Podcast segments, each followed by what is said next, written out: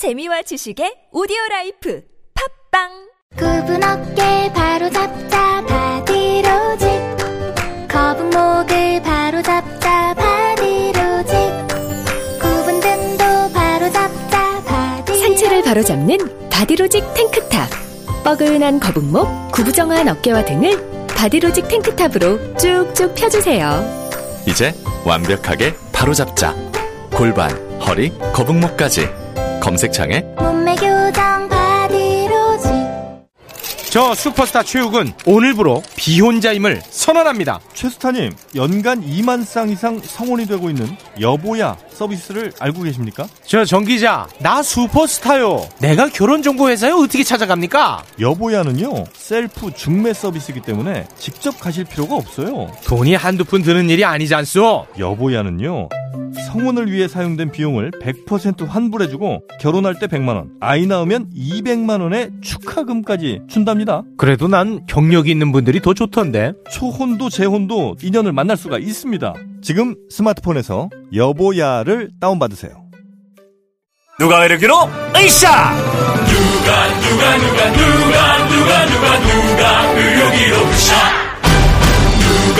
안녕하세요 누가 의료기 모델 정준호입니다 잘 나가는 청춘들을 위한 누가 의료기로 활기찬 하루 시작하세요 누가 의료기로 으쌰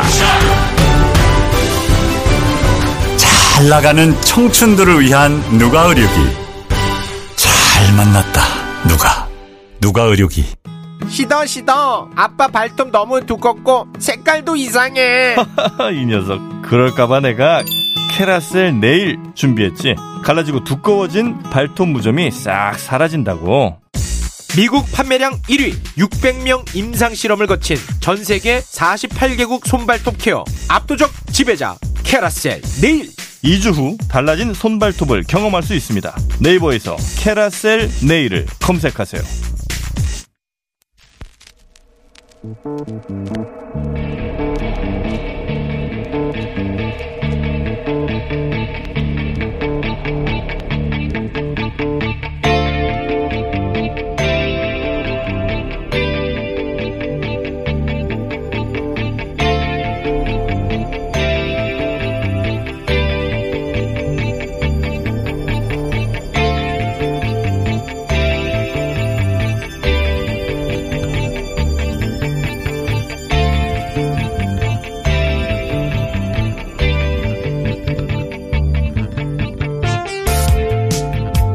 안녕하세요.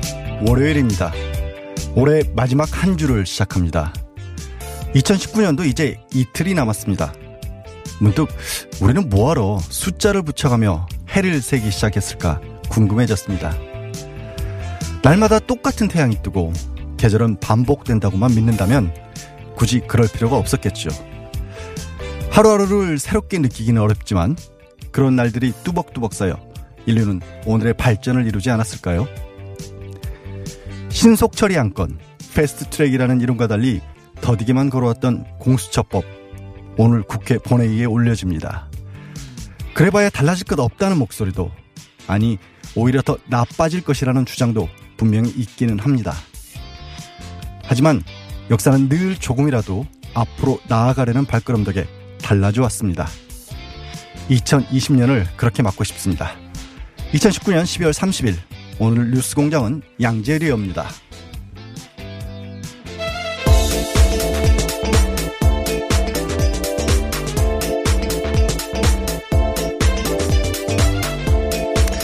네, 이한류로 시작합니다. TBS의 류밀입니다.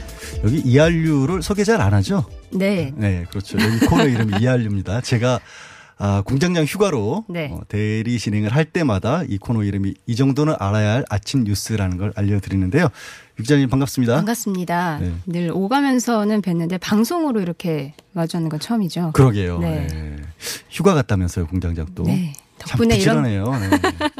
아침에 차를 타고 나오는데 기사님께서 네. 또 휴가를 가냐며 아, 뭔가 잘 나가는 사람은 다른 것 같다고 음. 그렇게 얘기를 했는데 유 기자님 휴가 안 가세요? 저는 뭐 올해는 이미 뭐 끝났고요. 아. 네, 내년에 한번 타이밍을 봐도 음. 되겠죠? 자기만 놀러 가고 네. 다음 주에 가세요. 다음 주에 그럼 2주 동안 안 보실 수 있습니다. 네, 오늘 첫 번째 소식 전할까 합니다. 네. 김정은 위원장 전원 회의를 열었다면서요? 네, 맞습니다. 어제 29일 노동신문이 보도한 내용인데요. 현 정세 하에서 노동당과 국가의 당면한 투쟁 방향 또 우리 혁명 승리를 위- 마련하기 위해서는 중요한 정책적 문제들이 의정으로, 그러니까 의안으로 상정됐다고 보도를 했습니다. 이게 뭐 처음 있는 일은 아닌데. 네. 근데 이제 뭐 관심이 갈 수밖에 없는 게 크리스마스 선물은 다행히 없었어요. 그쵸. 큰일이 네, 없었는데 맞습니다. 어쨌든 내일이면 올해가 끝이기도 하고 또 북한이 미국에게 제시했던 기한 연말이잖아요. 네. 아직까지 미국에 대해서는 뭔가 얘기가 없었나요?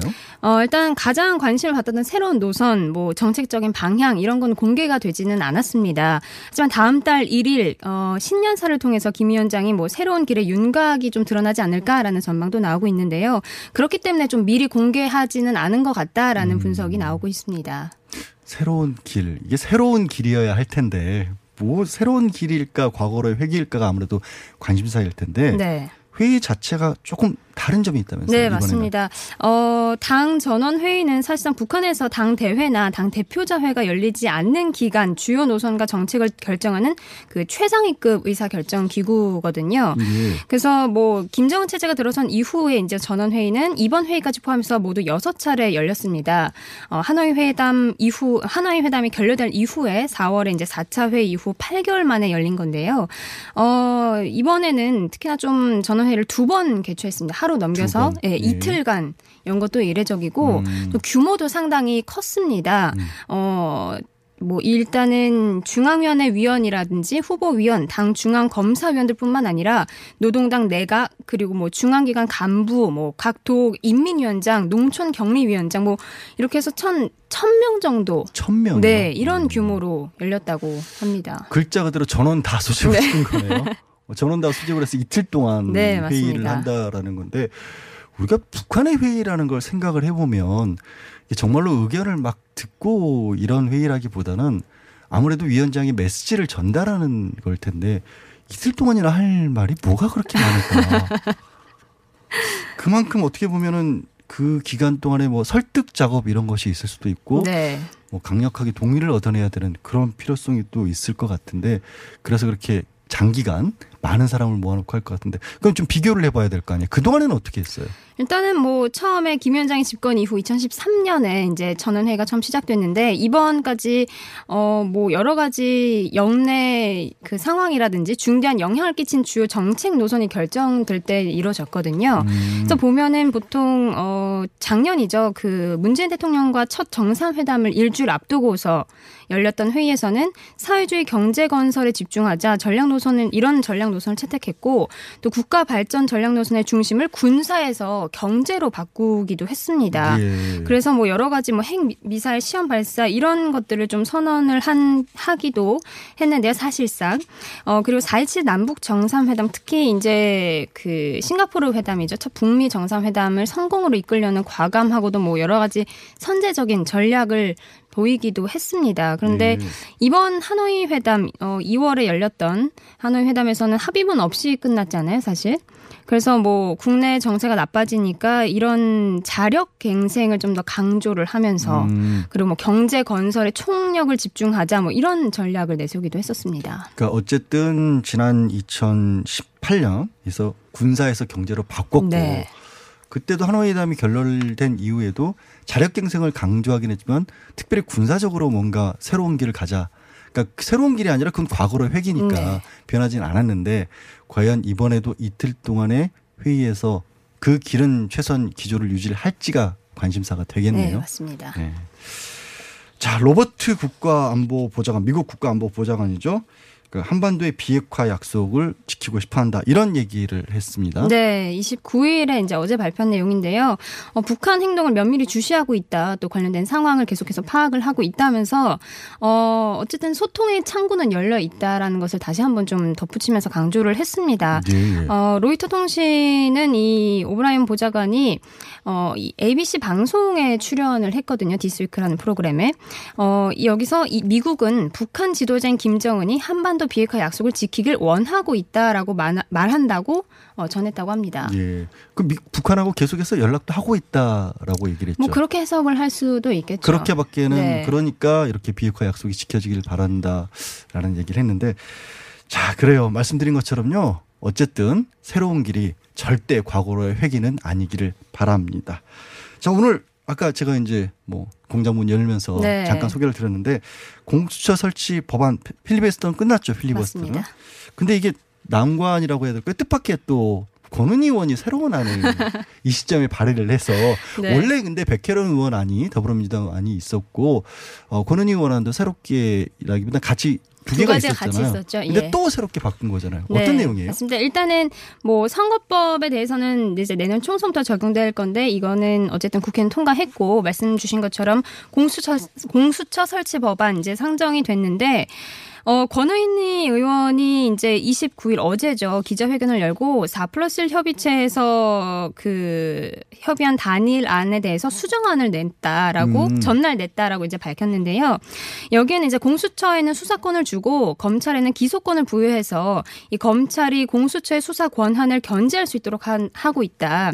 그리고 만약에 검찰이 기소하지 않을 때에는 국민들이 참여한 기소심의위원회에서 최종적인 기소권을 행사할 수 있도록 이 기소심의위원회 권한을 강화했다라고 또 설명을 했습니다. 음, 그러니까 원래 지금 이제 검찰과 관련해서 뭐 많은 좀 힘이 집중돼 있는데 대표적인 게 수사도 할 수 있고 재판에 넘길 수도 있고 기소도 할 수 있고 이건데 그 중에서 재판에 넘길 수 있는 권리는 공수처의 일정 부분 떼어주자라는 네. 거였잖아요. 즉 판사, 검사, 경무관 이렇게 했던 이유가 판검사들은 어지간해서는 정말 재판에 안 넘겨지더라.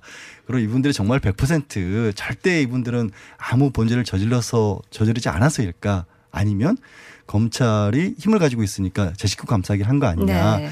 이런 지적이 있어서 그래도 공수처의 이 부분에 한해서만큼은 기소권을 좀 주자. 이렇게 했던 거 아니에요? 네, 맞습니다.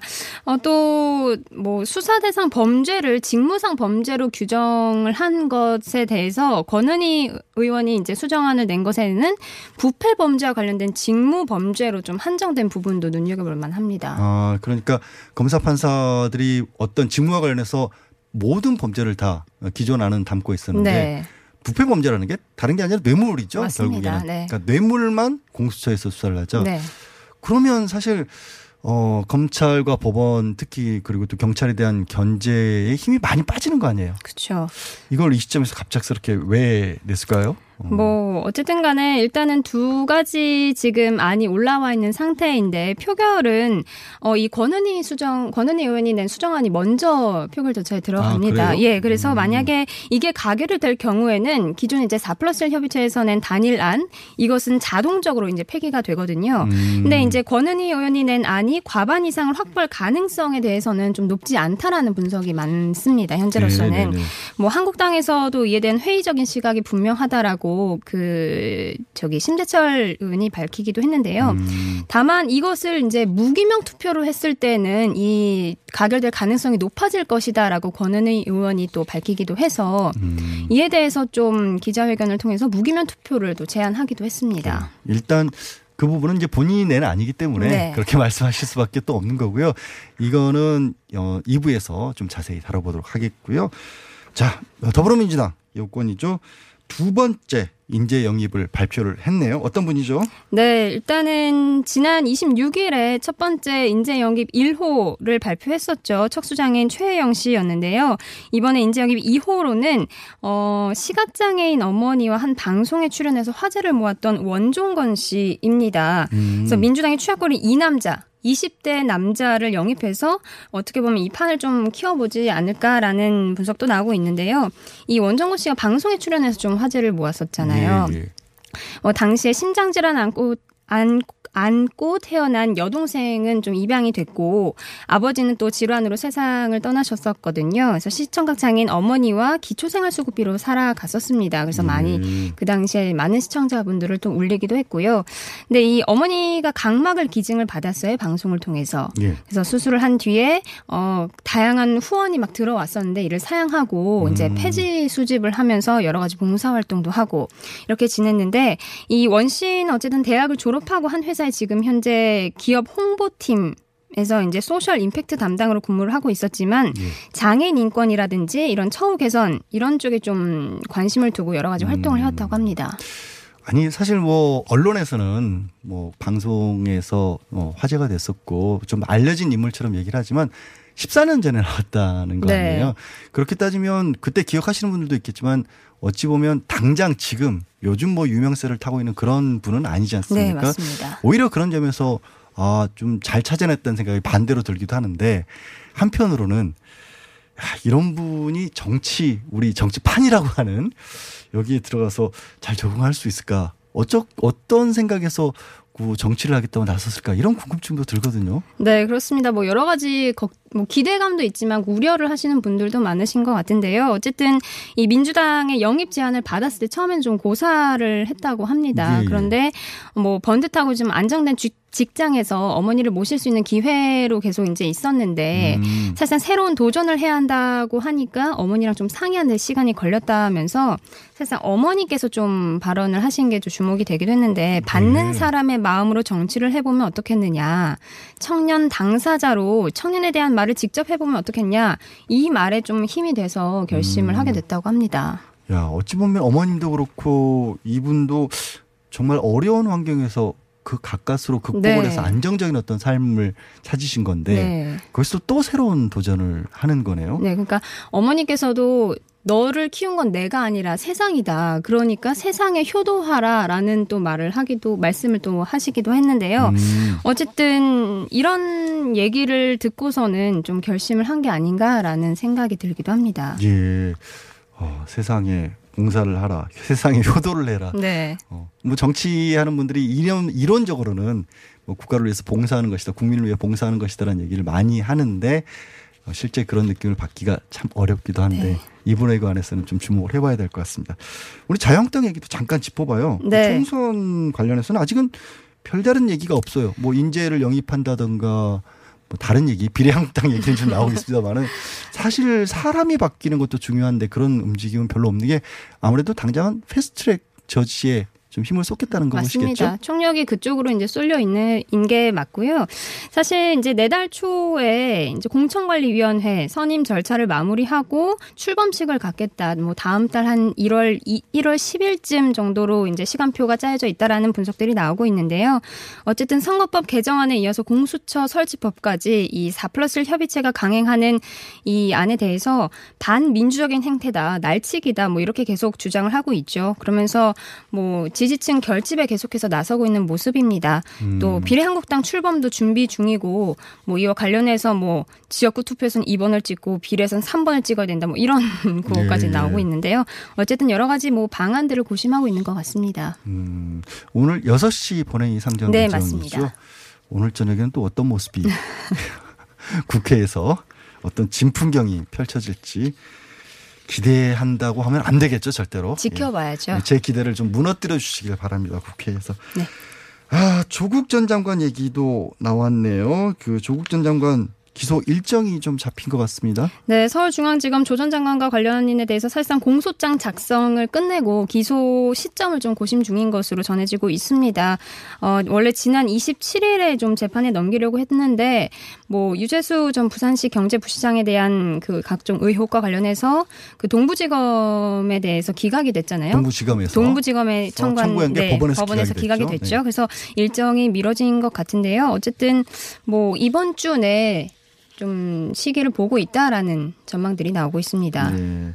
이참 조 전 장관 관련된 공소장에는 공소장에는 또 어떤 내용들이 담겨 있을지가 참 답답한 상황입니다. 지난주에 출석을 하시면서 122일이라고 했으니까 그때가 지난주 목요일이었나요? 네. 거의 이제 130일 가까이 돼서 네. 음, 기소가 재판에 넘겨지는 그런 상황인데 정말 이렇게 오래 걸려서 할 만한 수사였고 그 재판에 넘겨달라는 공소장에는 진짜 그 결과가 누가 봐도 그럴 듯할지 아니면 누가 봐도 어, 어떨지 한번 지켜보겠습니다. 간단하게라도 좀 짚어봐야 될 것 같아요. 헌법재판소에서 네. 위안부 합의에 관해서 우리 정부와 일본의 또 위안부 합의에 관해서 헌법 소원이 되게 된걸 각하를 했지 않습니까? 어떤 네. 내용이죠? 일단 그 2015년 한국과 일본 정부 위안부 합의나 헌법소원 심판 대상이 아니라고 판단을 했습니다. 뭐 절차와 형식 그리고 실질에 있어서 구체적인 권리와 의무의 창설이 인정되지 않는다. 또 이를 통해서 위안부 피해자들의 권리가 처분됐다거나 대한민국 정부의 외교적인 보호 권한이 소멸됐다고는 볼 수 없다. 예. 그러면서 어, 청구 대상이 되지 않으니까 숨진 청구인들을 제외한 나머지 청구인들의 신반 청구를 각하한다 이렇게 결 정을 내렸습니다. 예, 지금 전해주신 말씀만으로는 들어서는 이해가 잘안 이해가- 가기 때문에 네. 너무 어려우니까 잠시 후에 저기 송교 변호사님 연결해서 자세하게 여쭤보도록 하고요. 네. 오늘 새벽에 깜짝 놀랄 소식이 있었어요. 네. 지진이 있었다면서요? 새벽 한 0시 32분 정도인데요. 밀양시 동북 동쪽 16km 지역에서 3.5 규모의 지진이 발생했습니다. 예. 이 정도면 사실 진앙 주변에서 참, 창문이라든지 뭐 전등이 흔들리고 뭐 음. 탁자의 물건들이 이제 떨어지는 그런 수준이라고 하는 데요. 어, 어쨌든 최대 진도 경남이 4, 부산 3, 대구 2 이렇게 계측이 됐습니다. 또 예, 예. 밀양에서 1시간쯤 뒤에는 여진도 이어져 가지고요. 조금 오늘 계속해서 좀 지켜봐야 되지 않을까 싶습니다. 그리고 새벽 시간에 정말 많이들 놀라셨을 것 같아요. 이 지진을 정말 제대로 겪은 분들은 그 트라우마가 어마어마하다라고 하더라고요. 공포가. 자, 이제 아까 잠깐 문자들이 쭉 올라오는데 네. 아, 유미리 기자님 이렇게 목소리가 좋으신지 몰랐다. 아, 고맙습니다. 이렇게 정리를 잘하신지 몰랐다. 라고 하는데 공장장 왜 유 기자님을 이렇게까지 안 돌보셨던 겁니까? 맞습니다. 휴가 길게 가달라는 문자들이 이어지고 있었습니다. 오늘은 여기까지 네. 듣겠습니다. 지금까지 TBS 류미리, 류미리였습니다. 예, 마지막에 예, 잠깐 흔들리셨습니다.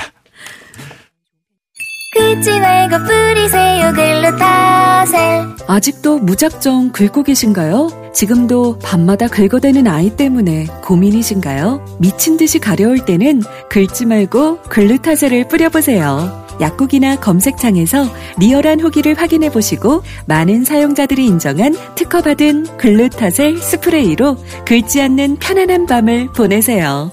긁지 말고 뿌리세요 글루타셀 서울에선 난방 부문이 미세먼지를 가장 많이 배출한다는 사실 알고 계신가요? 서울시에서는 가정용 일반 보일러를 친환경 콘덴싱 보일러로 교체 시 20만 원을 지원합니다. 미세먼지는 줄이고 에너지 효율은 높이고 연 13만 원의 난방비 절약까지 일석삼조. 가정용 일반 보일러를 친환경 콘덴싱 보일러로 교체하세요. 자세한 사항은 120 다산 콜센터로 문의하세요. 이 캠페인은 서울특별시와 함께합니다. 박지희 씨, 코업이 또 완판됐네? 재구매가 많아서 그런 것 같아요. 먹어보면 아침이 다르다고 하잖아요. 오빠들은 어때? 아홉 가지 멀티비타민의 페루산 마카가 콜라보돼서 그런지 아침 활력이 달라. 코업 진짜 좋아. 나는 먹은 날과 안 먹은 날 차이가 확 나더라고. 코업 안 먹으면 너무 불안해. 팟캐스트 유일! 멀티비타민과 페루산 마카의 환상적인 콜라보. 검색창에 코어업 검색하세요.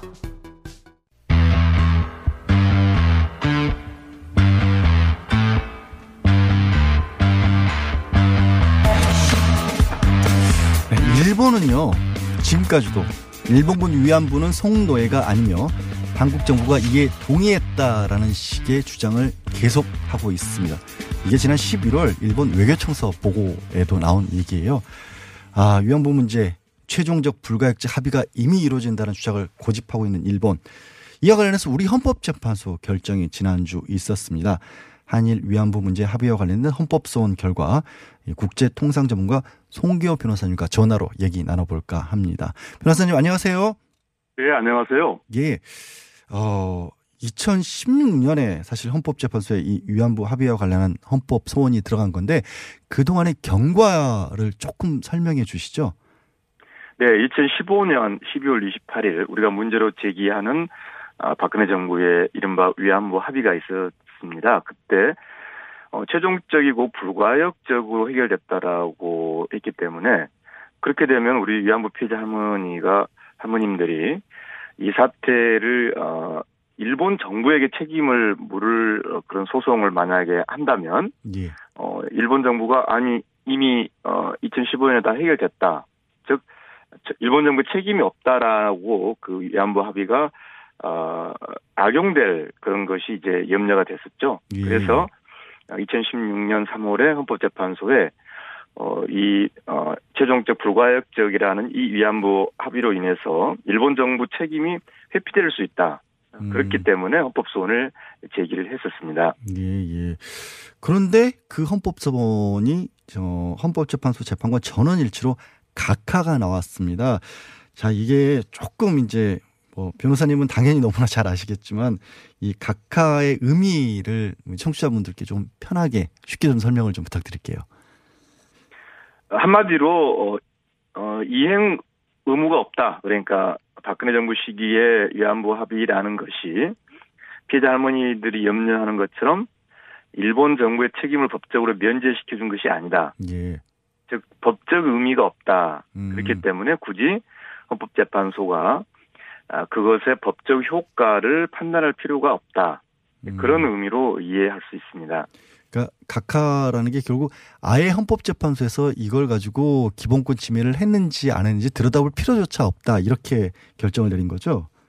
그렇죠. 그러니까 어 조금 법적인 이야기가 되겠습니다만 어 적어도 헌법재판소가 그 내용을 들여다보려면 그 이른바 그 위안부 합의가 어, 법적으로 어떤 효력을 발생을 해야 그 다음 단계로 그러면 이 효과가 어, 우리 어, 기본권을 침해한 것인지 그 다음 단계인데 그 다음 단계까지 갈 필요가 없이 어, 아예 처음부터 어, 법적 의미가 없- 법적 의미가 없다. 즉이 이른바 이 위안부 합의라는 것이 어떤 이행 의무를 우리 어, 정부에게 발생시키는 것이 아니고 또 피해자 할머니들의 어떤 권리 자체를 소멸시키는 것이 아니다. 어, 그런 판단을 한 것입니다. 예. 근데 우리 이제 뭐 흔히 생각하기에는 아니 일본하고 우리 정부하고 어쨌든 약속을 한 건데 그게 왜 어떤 그 구속이 안 되는 각하가 되느냐 그 이유를 좀 궁금해할 것 같은데요. 어, 그걸 굉장히 중요한 문제인데요. 왜냐하면은 이게 처음에 일본에서는 어, 헌법재판소가 그 위안부 합의가 합헌이다라는 그런 어, 또 잘못된 보도도 나왔고요. 예, 예. 어, 이 문제가 마치 우리 피해자 할머님들의 그런 뜻을 헌법재판소가 저버렸다. 뭐 이렇게 잘못 이해되는 그런 염려도 있거든요. 예, 예. 어, 여기 보면은 이 제가 지금 결정문을 직접 어, 보고 있는데요. 그러니까 이 합의로 인해서 우리 피해자 할머님들의 고통이 아, 가볍다고 할 수 없다. 음. 그런데 어, 이 이른바 한국과 일본의 아까 약속이라 말씀하셨는데 예, 그 내용을 어, 이 합의 내용을 들여다 보면은 어, 이 위안부 피해자 할머님들이 입은 피해의 어떤 원인 그리고 일본의 국가 책임 이런 게 제대로 어, 적시되어 있지 않다. 여기 우리가 제일 중요하게 생각하는 이 피해 위안부 피해자 할머니들의 문제 그 본질은 본질인 일본군의 그 당시 관여의 어떤 강제성이나 불법성이 전혀 명시되어 있지 않다. 예. 그렇기 때문에 이것이 어 일본군 위- 그 피해자 위안부 피해자 할머니들의 어떤 피해 회복을 위한 그런 의미 있는 조치가 아니다 이렇게 음. 판단한 거죠. 예. 그러니까 그 약속이라는 것이 어 국제 최소한의 그런 이 중대한 인권 문제를 풀어나가기 위한 반드시 담아야 될 약속, 담아 음. 반드시 다- 내용을 내용이 있는 약속도 아니다라고 판단한 겁니다. 아, 그러니까 합의를 하려면 뭘 잘못했기 때문에 우리가 이 부분을 인정하면서 대신에 이 배상을 해주겠다라는 식으로 뭔가 약속이 이루어져야 되는데 그런 것들 그렇죠. 그러니까 일본군이 잘못한 거 뭐 불법적으로 일본 군이 그 당시에 어떤 행위를 저질렀는지 이런 것들은 아무것도 없이 그냥 덜컥 약속만 했기 때문에 제대로 된 국가 간의 합의라고 볼 수 없다 이런 의미네요. 그렇습니다. 그런 점에서 어, 이 헌법재판소 지난 어, 헌법재판소의 결정 전날에 있었던 서울 고등법원의 또 조정 결정이 있었습니다. 예. 거기서 거기서는 그 부분이 좀 더 명확하게 고등법원이 판단했는데요. 그러니까 이른바 이 위안부 합의가 피해자 할머니들의 문제의 어떤 진정한 해결이 될 수 없다는 점을 분명히 한다. 음. 여기에 이제 위안부 피해자 할머님들과 우리 정부가 같이 동의해서 그 조정이 됐거든요. 예, 예. 그러니까 한마디로 어 26일에 서울 고등법원의 결정이나 또 28일의 이 헌법재판소의 어, 결정이 공, 일관되게 어, 박근혜 정부 시기 이루어진 1228 이른바 위안부 합의라는 것이 문제의 해결이 될 수 없다. 그것은 법적으로 의미가 없는 것이고 더욱이 가장 핵심적인 어, 이 일본군 관여의 강제성이나 불법성이 며- 어, 정확하게 명시되지 않았기 때문에 음, 앞, 어, 피해자청 우리 피해자분들의 권리는 그대로 남아 있고 또 우리 정부가 또 지속적으로 이 권리 구제를 아, 그런 역할을 해야 된다는 점에서 일관돼 있습니다. 예, 예. 그러니까 이 약속은 우리 정부가 굳이 지켜야 될 약속도 아니고 또그 할머님들이 내용 그렇죠. 그 아. 내용에서도 어떤 어, 실- 실질적인 의미가 없다는 예. 지적을 한 거죠. 할머님들 앞으로 어떤 재판을 하거나 이럴 때 아무런 지장도 주지 않는다 이런 거죠. 그렇죠. 할머니들의 권리가 남아 있다라는 점을 음. 명백히 얘기한 거고 그건 이제 일본 정부가 그동안 모든 게 다 끝났다라고 한 것을 헌법재판소가 아니라고 지적을 한 거죠. 예. 그럼 앞으로 그러면 이 위안부 피해자분들 배상 문제는 우리 할머님들은 어떤 식으로 해결을 하는 게 좋을까요? 예, 지금 할머니, 네, 할머니 분들은 이제 지금, 어, 이 위안부 합의에도 불구하고 당연히 이제 일본 정부의 책임을 묻는 소송을 진행하고 있고요. 예. 어, 그과 과- 관계없이 지금 이제 저는 이제 10억 엔의 문제를 좀 다시 한번 말씀드리고 싶은데요. 지금 일본이 계속 이 문제가 다 끝났다라고 주장하는 가장 이제 농가가 10억 엔인데 저는 그 돈을 받은 것이 참 큰 잘못이었다고 생각을 합니다. 예. 근데 지금 이 10억 엔이 아직 일본에게 제대로 지금 돌려 어, 돌- 돌려주는 그 절차가 지금 어, 제대로 잘 진행이 안 되고 있습니다. 음. 그래서 저는 우리 정부가 아, 이 고등법원의 결정 또 헌법재판소의 결정에 근거해서 이 좀 더 명확하게 어, 한일 관계 지금 수출 규제를 포함한 이런 일련의 상황이 인권 문제라는 점, 예. 인간의 존엄성을 침해한 중대한 인권 문제라는 점을 명백하게 전달하면서 이 10억 엔 부분도 어, 이 위안부 합의의 합의가 명백하게 어, 일본의 일본군의 강제성이나 불법성을 인정하지 않은 그런 것이기 때문에 예, 빨리 돌려줘라. 화해, 예, 화해치유재단을 지금 우리가 해산했지 않습니까? 예, 예, 예. 그래서 이 10억 엔을 돌려주는 그런 절차가 지금은 필요하다라고 생각합니다. 알겠습니다. 뭐 받아야 할 필요가 없는 돈 빨리 돌려주고 다시 우리 할머님들의 권리 구제를 할 수 있도록 어, 저희도 응원하겠습니다. 변호사님 오늘 말씀 여기까지 듣겠습니다. 고맙습니다. 네, 감사합니다.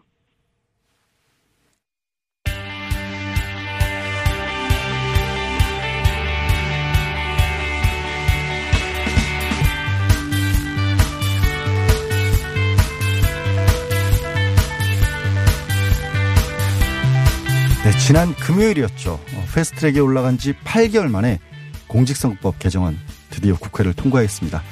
내년 4월 총선에서 이 연동형 비례대표제가 일부지만 도입이 되는 건데 과연 그걸로 어떻게 우리 선거가 달라질지 또 그리고 혹시 시간이 남으면 표결을 앞둔 공수처법에 대해서 짚어보겠습니다. 리얼미터 권순정 본부장 그리고 인사이트 K의 배종찬 연구소장 나오셨습니다. 안녕하세요. 안녕하십니까. 안녕하십니까. 예. 이 공, 선거법이 통과가 되긴 됐는데 네.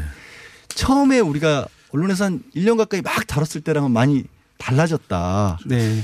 그래서 이 부분이 과연 제대로 된 거냐. 좀 회의적인 시각들도 있는 것 같은데 일단 두 분은 어떻게 생각하시는지 한번 짤막하게 충평을 좀 들어보겠습니다. 일단 제한적이긴 하지만 이제 그 전체적인 의석수를 그 정당 득표율에 연동시킨다는 측면에서 어 그 기존에 비해서는 정당 득표율만큼 소수 정당이 많이 그 얻- 얻는 형태로 나올 것이기 때문에 의미는 있다고 생각합니다. 음. 네. 우리 배 수 장님은 뭐 아주 드라마틱한 변화를 한 것 같지는 않아요. 제 헤어스타일은 확 변했는데 제 헤어스타일의 반의 반만도 변화를 못했는데 별로 중요하지 않은 않은 얘기는 좀 네. 생략해 주시고요. 예, 중요한 얘기로 가세요. 바로. 오늘 좀 시간이 여유가 있길래 예.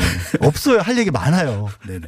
공장장 없을 때 이런 얘기도 좀 못하네. 네. 안 돼요, 절대로. 자, 근데 이게 처음에는 뭐 225석이 지역구이고 75석이 비례였잖아요. 그렇죠. 그러니까 이 취지에는 상당히 또 후퇴된 거죠. 왜냐하면 뭐 의석수 자체는 안 네. 달라졌으니까. 그러니까 저는 누더기면 분명한. 누더기는 왜냐하면.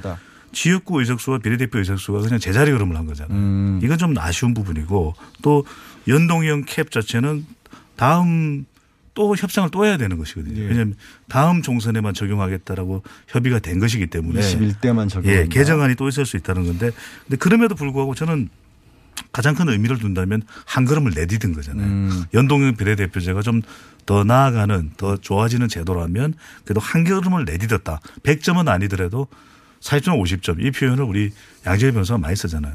제가요? 네. 어쨌든 그러니까 결론은 쉽게 말해서 일단 시작은 했다라는 점에 의의를 둘 수 있다 이거 네, 아니겠습니까? 네. 그 얘기를 뭐 이렇게 길게 하시는지 모르겠네. 자 다시 그러면 네, 권 본부장님께 여쭤볼 수밖에 없을 것 같아요. 네. 그래도 의미를 좀 두셨지 않습니까? 그렇습니다. 네, 그러면 우리가 이거를 그 연동형 비례대표제를 바랬던 이유 중에 하나가 양당 정치의 그. 부작용 이런 것들 좀 음, 네. 극복해 보자. 그래서 이걸 통해서 다른 정당들도 좀 국회에 많이 보내보자 이거일 텐데. 네.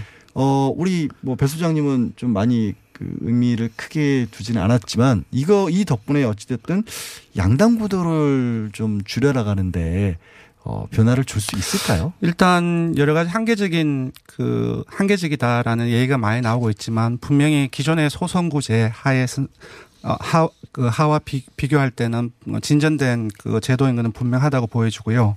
제가 생각할 때는 일단은 그 민주당 양당 구도, 민주당 한국당 양당 구도가 완전히 혁파될 것인가 그런 부분에서는 약간 의문점이 있습니다. 음. 하지만 그럼에도 불구하고 이제 보수 야권 중에서도 이미 이제 정치 과정 속에서 많이 분화된 양상을 보였는데 새로운 보수당이 5일날 창당하지 않습니까? 예, 예. 음, 만약에 이 그 제도 하에서 그대로 살아남아서 계속 어, 정당 득표율을 보수 그 새로운 보수당 가져간다고 한다면은 저는 상당한 득표를 할 수 있다고 생각하고요. 음. 그리고 지금 이제 한 30% 아, 30석 캡에 적용된 이그 연동연제 하대- 하에서 계산을 해봐도 어, 정의당 같은 경우도 한 15석에는 못 미치지만 한 12석 이렇게 예상이 나옵니다. 지금보다는 조금 더 그렇습니다. 정의당이. 약진할 가능성이 높은 거죠. 음. 그리고 민중당이라든지 녹색당이라든지 그 한석을 가지고 있거나 원외에 있던 어, 당 같은 경우도 물론 이제 어, 3, 3%를 넘어야 하지만 만약에 3%만 넘는다고 한다면 거의 한 9석, 한 7, 대- 다섯 여섯 석 정도는 나온다고 생각이 들거든요. 음. 그래서 완전한 양당 구도의 혁파는 조금 어렵겠지만 전체적으로 다당제의 기본 어떤 모멘텀을 만드는 현 제도가 음. 역할을 할 수 있다고 생각하고요. 두 번째로는 어, 정치 문화가 바뀔 여러 상당히 그 가능성이 높다고 생각합니다. 지금은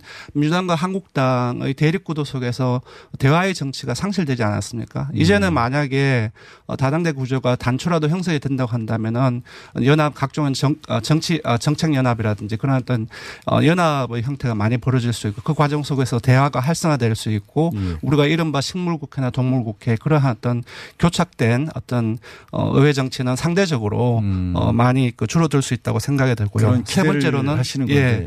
부문적 부문적인 어떤 이해의 대변, 그러니까 녹색당의 음. 환경 문제라든지 지금 다양한 어떤 어 비례정 아그 당에 나오고 있는데 분배 문제라든지 예. 그런 어떤 그 부문별 이해와 욕구가 의회 과정을 통해서 어 지금보다는 상당 부분 어 반영이 될 수 있다는 측면에서 긍정성을 가진다고 봐요. 음, 네. 그러니까 여러 가지 목소들이 나올 수 있다라고 기대를 하고 계신 것 같고, 근데 이제 우리 배 수장님께서는 약간은 좀 큰 의미를 두지는 못하셨는데 네. 지금 상당히 희망적으로 말씀을 해주셨어요.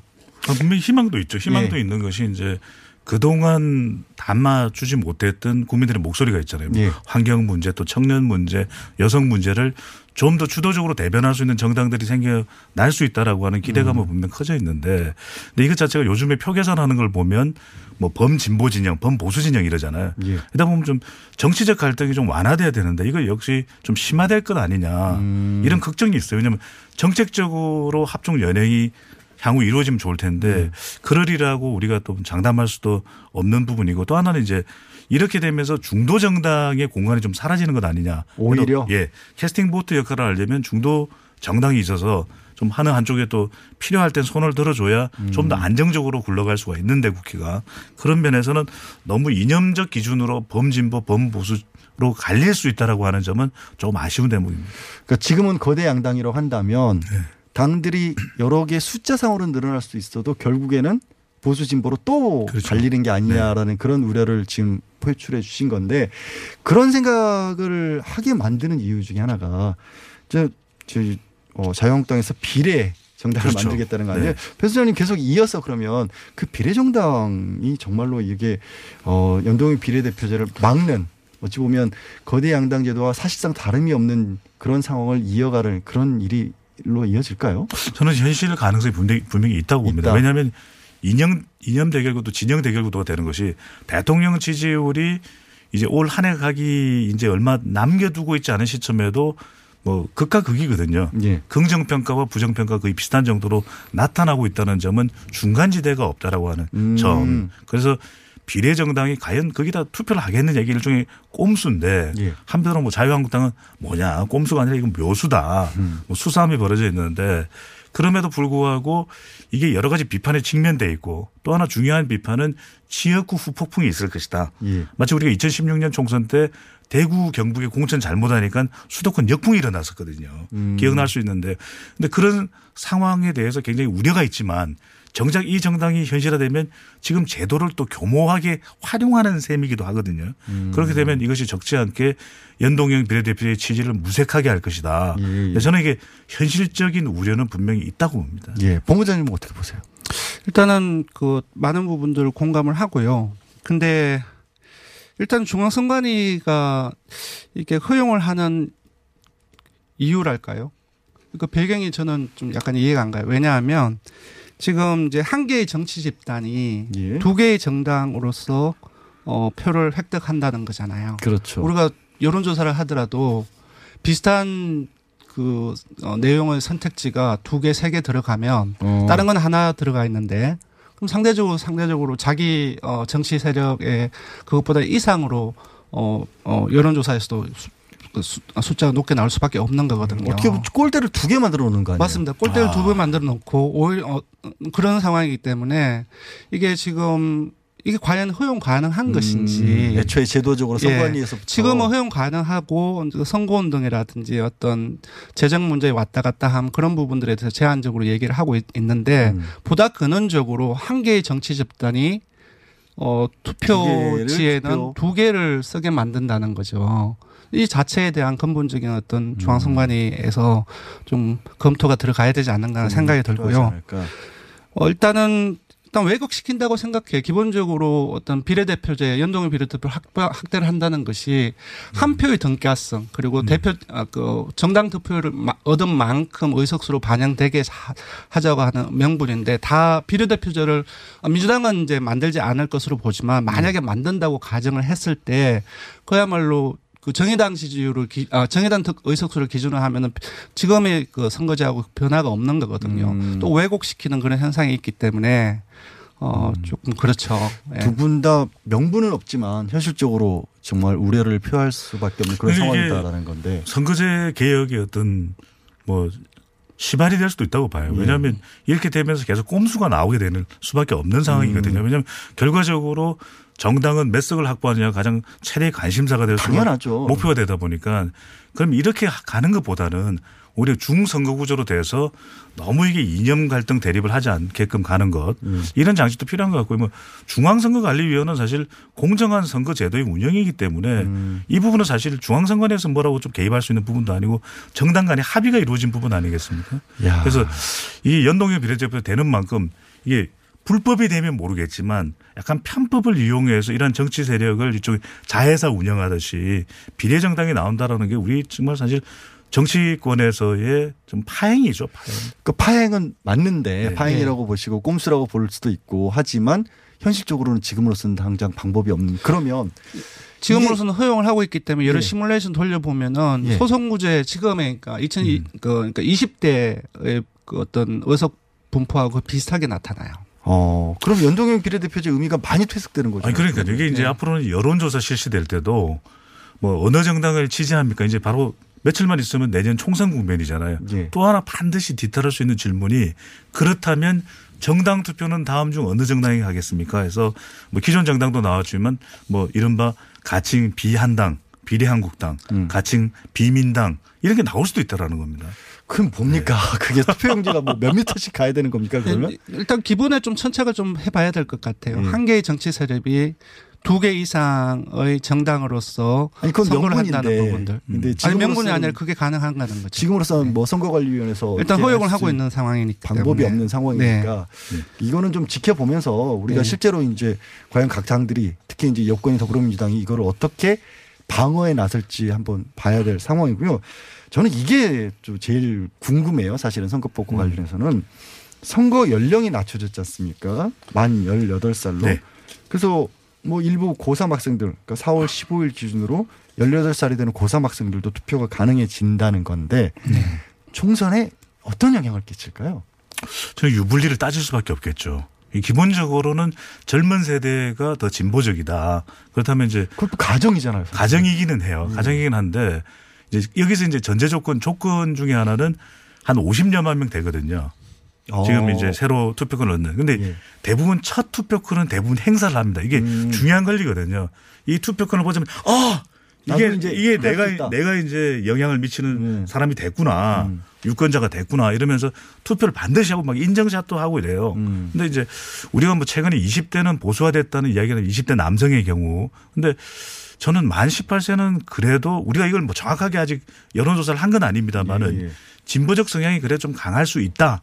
이런 음. 예상을 하고 있거든요. 물론 이건 뭐 단정할 수는 없습니다. 그렇기 때문에 이들이 박빙 지역에서 투표를 뭐 빠짐없이 한다면? 하는 경우 적지 않은 영향이 될 것이다라고 음. 하는데 저는 기본적으로는 이 50만 표가 다 분산돼 있거든요. 예. 전국적으로 그런 만큼 아주 결정적이지는 않을 것이다. 하지만 이들의 투표가 앞으로의 정당 간의 세력 대결에도 중요한 어떤 상징이 될 수 있는 만큼 중요한 의미를 가진다.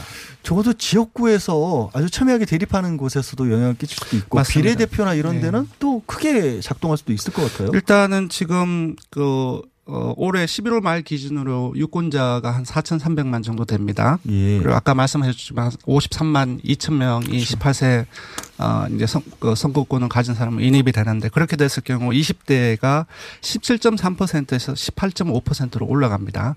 그러니까 이게 작을 수가 있지, 작은 수로 이제 보일 수도 있지만 예. 아까 금방 말씀드렸다시피 어차피 이제 지역별 그 구도하에서 별 음.